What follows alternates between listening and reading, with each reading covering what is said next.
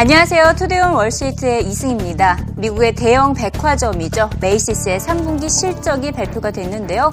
매출이 시장의 예상치를 하회했지만 주가가 하락하지는 않았습니다. 지난해보다는 실적이 나아졌기 때문인데요. 주가가 4% 넘게 상승하는 모습을 보였습니다.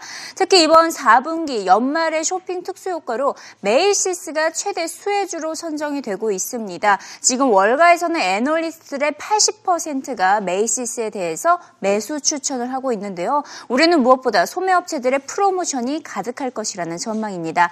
하지만 메이시스가 올해 주당 순익 목표와 매출 성장률 모두 하향 조정을 했는데요. 보수적 접근을 통해서 시장에 큰 실망을 안겨주지 않기 위해, 않게 하기 위한 전략이라는 풀이입니다. I think what Macy's showed you this morning is best in class. This so sales miss down 1.4 comp that was worse than our model. But the gross margins were better. This company finds a way to hold it together. If you really take a look beneath the surface of the print, there was an asset sale benefit this quarter that shifted out of next quarter. So they took a more conservative approach with the fourth quarter, setting the bar lower, two to three comps embedded. I think investors are looking and saying, conservative bar for the fourth quarter, better setup for a best in class name? I mean, really conservative. It was 10% below what the street was expecting for the fourth quarter, which is the most important when it comes to holiday spending. Why does Macy's have to lower it and set expectations a little bit lower? Well, from a bottom line perspective, I think part of what, in terms of looking versus the street, was this shift of an asset sale into the third quarter out of the fourth quarter. That was basically a 10 cent shift. So, taking all things into account, it's really the sales assumptions mm-hmm. that were lowered in the fourth quarter. And again, look, I'd rather see Macy's, I'd rather see all of these companies in apparel taking a more conservative approach, and, and potentially the under promise, over deliver becomes the, the, the case, as opposed to missing estimates here in, in the important holiday season. 메이시스의 실적에 조금 힘을 입어서 다우지수가 상승 반전에 성공을 했고요. 월가의 낙관론자로 유명하죠. 토마스 리가 다음 달 말까지 S&P 500이 2100을 더 넘어서게 될 것이다 라는 최고의 낙관론을 내보였습니다. 최근 주가 반등의 월가 펀드 매니저들이 공격적인 베팅에 나서고 있는데 그동안 시장 변동성으로 펀드 매니저들의 손실이 이어져 왔죠. 대형 성장주 펀드 10개 가운데 8개 펀드가 벤치마크 지수 대비 상대적으로 낮은 수익률을 기록을 했습니다. 토마스 리는 지난달 주가 급락에 대다수의 투자자들이 방어적이었다며 이제는 공격적인 베팅이 부각될 것으로 보이기 때문에 2100선이 충분히 어, 넘길 수 있다라고 예상을 하고 있고요. 토마스 리는 또 펀드 매니저들이 그동안 높은 수익률을 거두지 못한 것은 에너지 업종이 하락했던 영향보다는 애플을 보유하지 않는 데 따른 현상이 더 크다고 분석을 했습니다. 바로 관건은 애플 주식의 보유 여부였다는 진단입니다. Uh, part of it was, you know, we, we had a lot of confidence that the regime sort of in, in place now is a bull market. So technicals aren't as important. I think people paid too much attention to technicals in October. And the other is, you know, the U.S. has historically been pretty resilient in the face of headwinds from Europe. So it was something we were willing to bet that we'd come through, and it, it looks like we came through okay. Aren't we awfully close to your targets now, or getting there? Uh, we, we might be, but you know, we're, we're in a seasonally strong period, so I, I think the markets will close above our targets. You know, uh, we think we have 2100 for year end, and yeah, I, I would say if you feel uncomfortable being long, it's a good sign because that's how bull markets should feel. The market may have gone beyond these black swan events like we saw in October, but you still have utilities rallying, which are generally a defensive sector. You have oil still low, the dollar still strong, and this worry about rates rising too quickly. I mean, are we in a position where people don't really know quite what to think? Yeah. Uh, you know, a couple things to keep in mind on the utilities because it comes up a lot in our client meetings.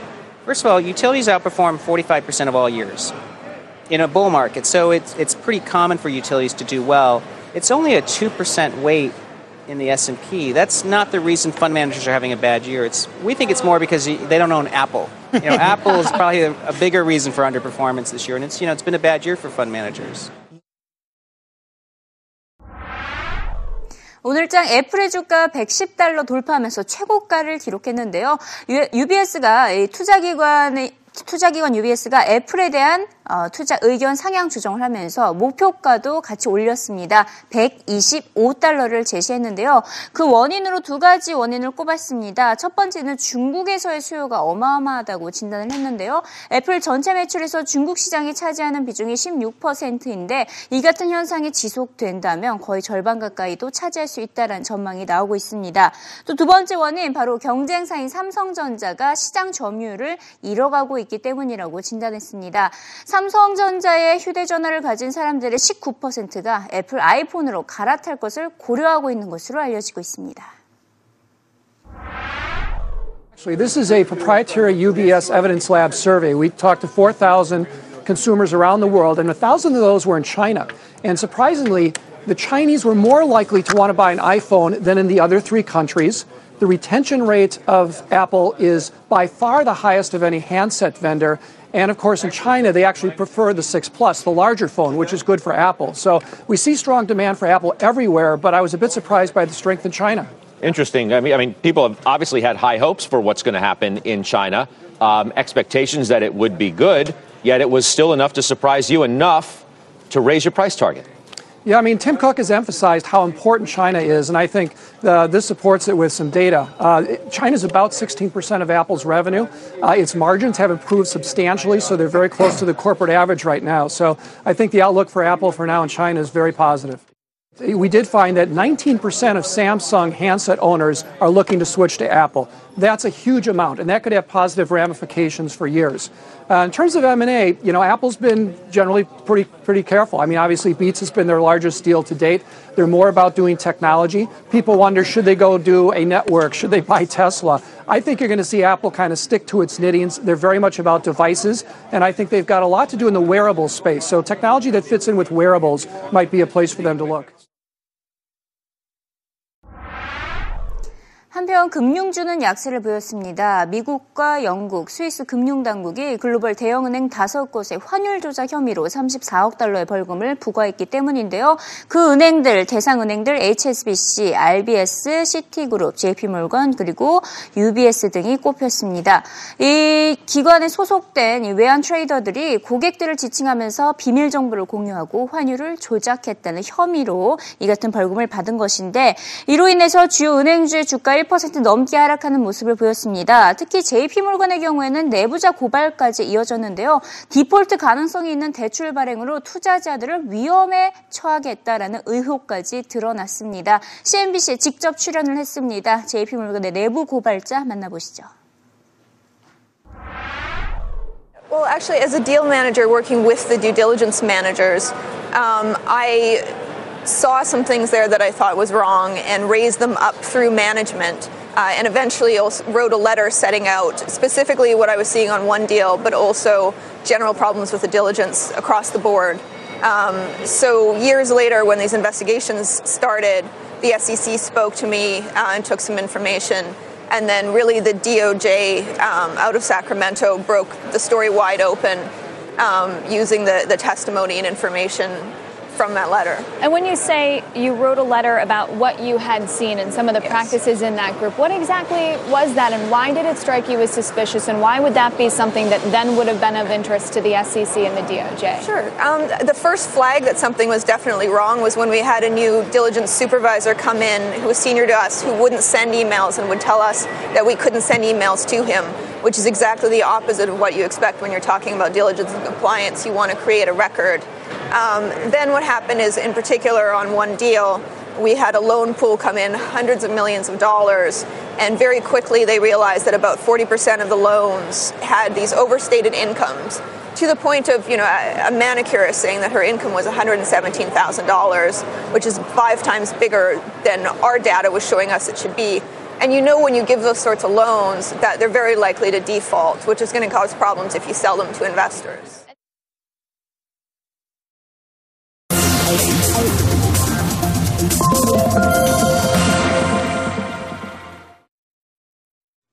현재 시각 CNBC 헤드라인을 살펴보도록 하겠습니다. 오늘은 특이하게도 북한과 관련된 소식이 탑 헤드라인으로 올려오고 있는데요. 80년대에 태어난 세대들을 밀레니얼 세대라고 표현을 하고 있는데 이 같은 밀레니얼 세대들이 북한의 체제를 변화시킬 것이다라는 분석 기사를 다루고 있습니다. 아, 이와 관련된 분석 기사 CNBC가 무려 거의 10페이지 가깝게 분석 기사를 매우 심도 있게 다루고 있는데요.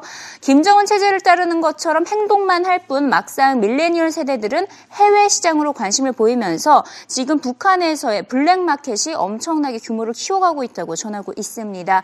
중국에서 해외 물품 등을 비밀리에 거래를 해서 젊은 세대들의 인식이 변화하고 있다면서 실제로 이 같은 밀레니얼 세대들 북한 여성 두 명과 인터뷰를 가지면서 이 같은 현상을 집중 분석한 것을 전하고 있고요. 어, 이들은 이제 CNBC는 이 같은 현상이 이제 발생이 되고 있기 때문에 인접 국가인 뭐 중국과 그리고 대한민국 그리고 또 미국과 유럽 등도 주시해야 하는 행태다라고 CNBC는 강조하고 있습니다. 자, 이번에 국제유가 소식인데요. 국제유가 오늘장에서 또다시 많이 빠졌죠. 어, 2011년 10월 이후 최저치까지 떨어지면서 WTI 가격이 77.18달러까지 기록을 했습니다. 자, 이런 가운데 사우디아라비아 측에서는 오펙 국가들이 가격 전쟁을 형성하고 있는 것은 아니다라고 반박을 했습니다.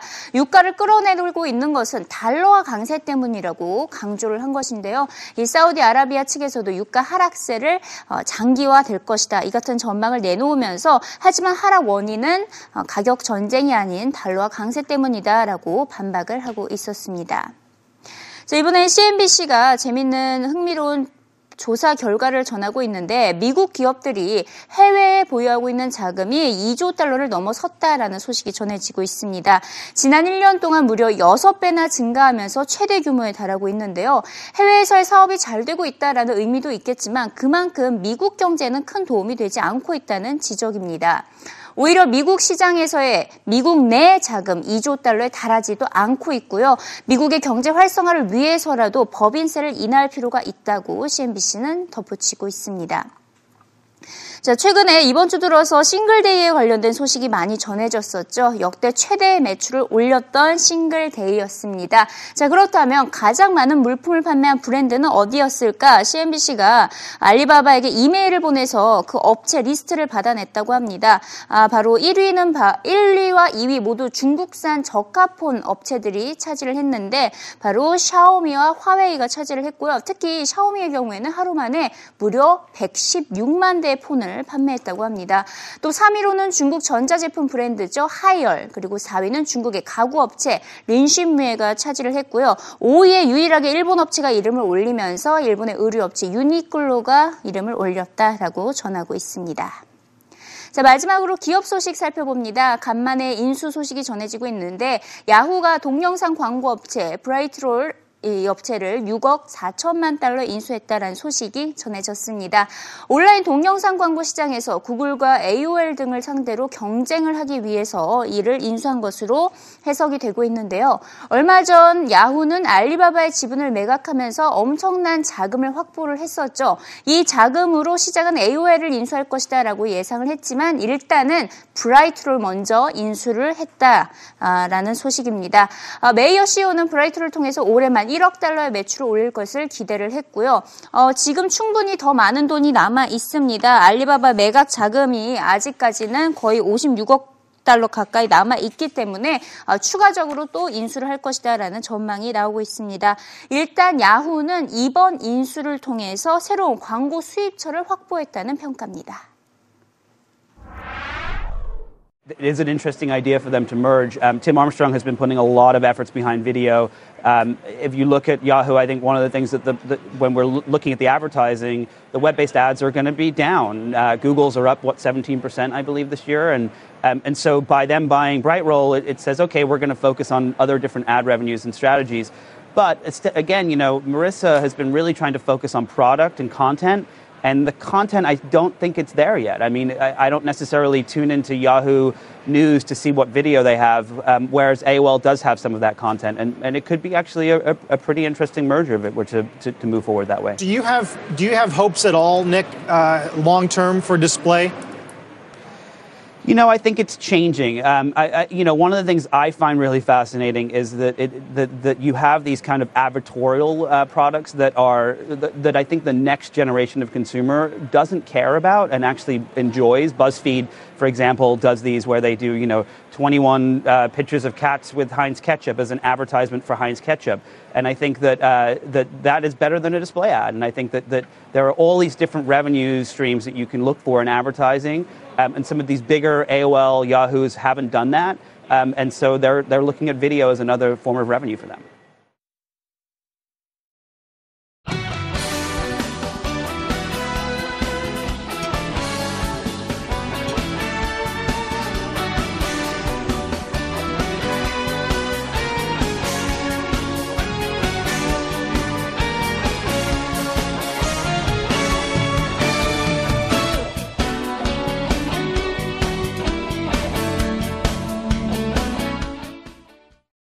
네, 이어서 주요 해외 기업 뉴스 조금 더 살펴보겠습니다. 93억 달러의 매출을 기록해서 사상 최대 싱글스데이 매출을 기록한 알리바바가 이번에는 결제 시스템 사업 확장을 꾀하고 있습니다.